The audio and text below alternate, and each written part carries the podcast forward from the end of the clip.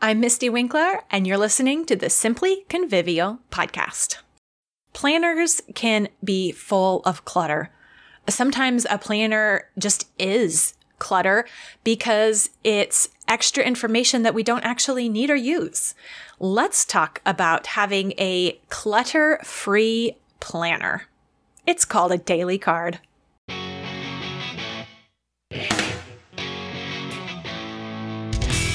So often we try buying a new planner, printing a new planner, creating a new planner from scratch in hopes that the planner will keep us on track. But the reality is that it's actually our time and attention to what's written, to filling it out, and then looking at it that makes a planner work the format of the planner, the colors, the layout, the options are sometimes more of a distraction and a hindrance than they are a help to us getting more done. Sometimes the amount of space and options in a planner actually makes us too optimistic and over plan. And so, in that way, a planner can make us more stressed out rather than less. Today, I want to show you how to keep a simple plan that will help you be more productive and do the right things without getting overwhelmed. We are going to create a clutter free planner with a post it note or an index card. That's all it takes. A small little something that will keep you on target with the bare minimum list that stays in front of your face. So let's talk today about a clutter free planner.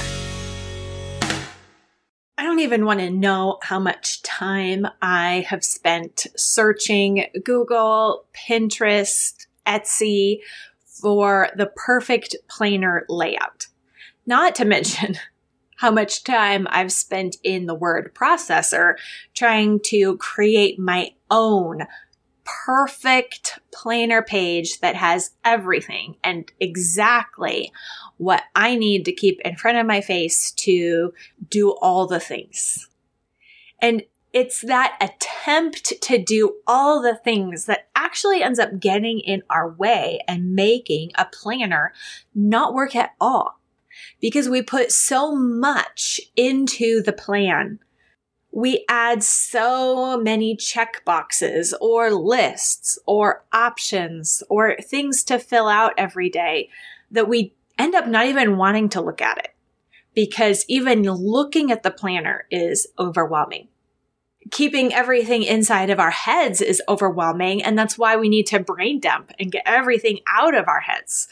But just putting everything onto paper and then trying to look at everything every day, thinking that we will do everything that we're supposed to do every day makes for still a cluttered planner and a cluttered mind.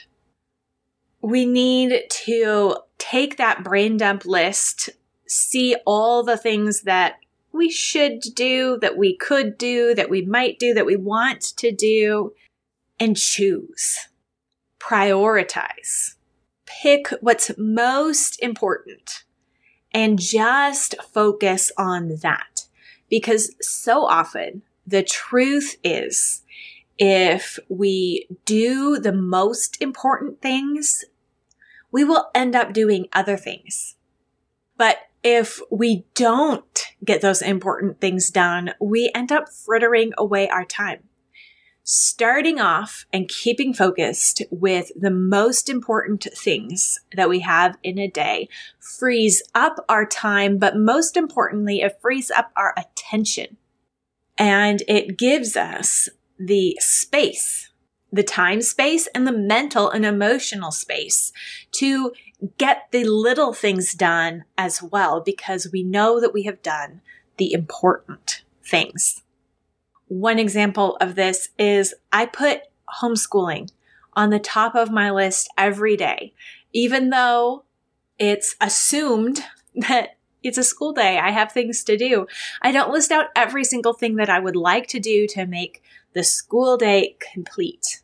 But I need to remember that homeschooling is a top priority of the day. Whatever that ends up looking like that day, I have to keep in mind that that is the goal for my time in the morning.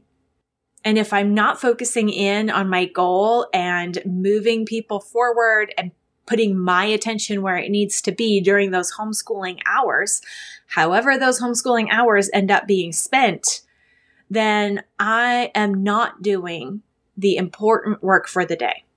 And if other things don't happen, but homeschooling happened, then what was done was done.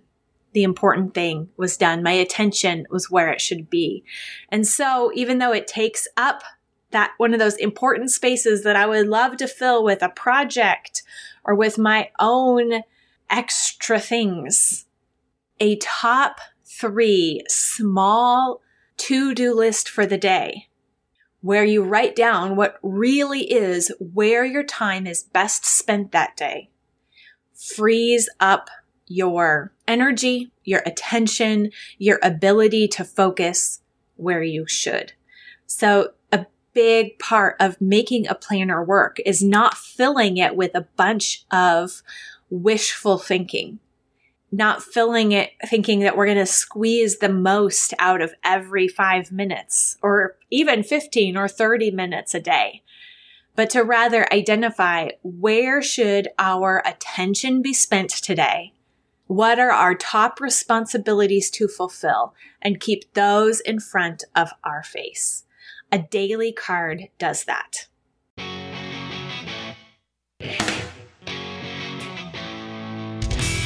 And that's it for this episode of the Simply Convivial podcast.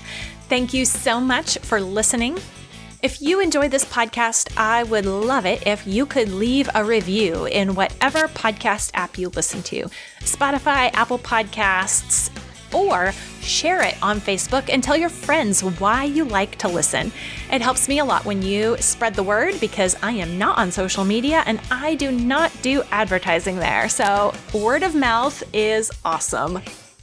If you really want to dig into this daily card planner idea, then I have something just for you.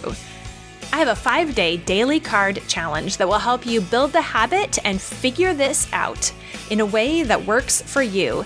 Go to simplyconvivial.com slash card to find the daily card challenge and build the habit. That's simplyconvivial.com slash card for the free challenge.